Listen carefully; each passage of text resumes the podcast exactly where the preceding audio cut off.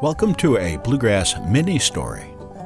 What could be better than finding yourself sitting around the dining table with Elise Aldridge, Mike's wife, as she talks about Mike's first Dobro and Elise's first Bluegrass Festival. We had just driven back from our honeymoon in 1961.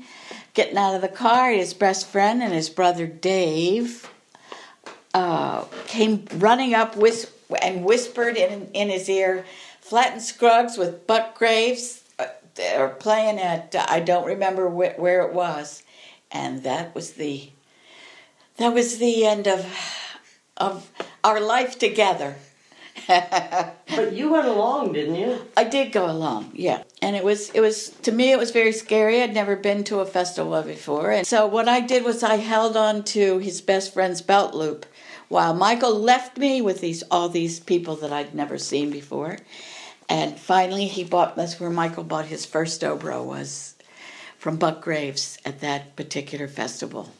So that's kind of the way it was. And that's the way it continued until 2012. So there it is. And that was the charming Elise Aldridge. Thanks for listening. Check back often for Bluegrass Stories with Katie Daly, Akira Otsuka, and me. I'm Howard Parker. Thanks again.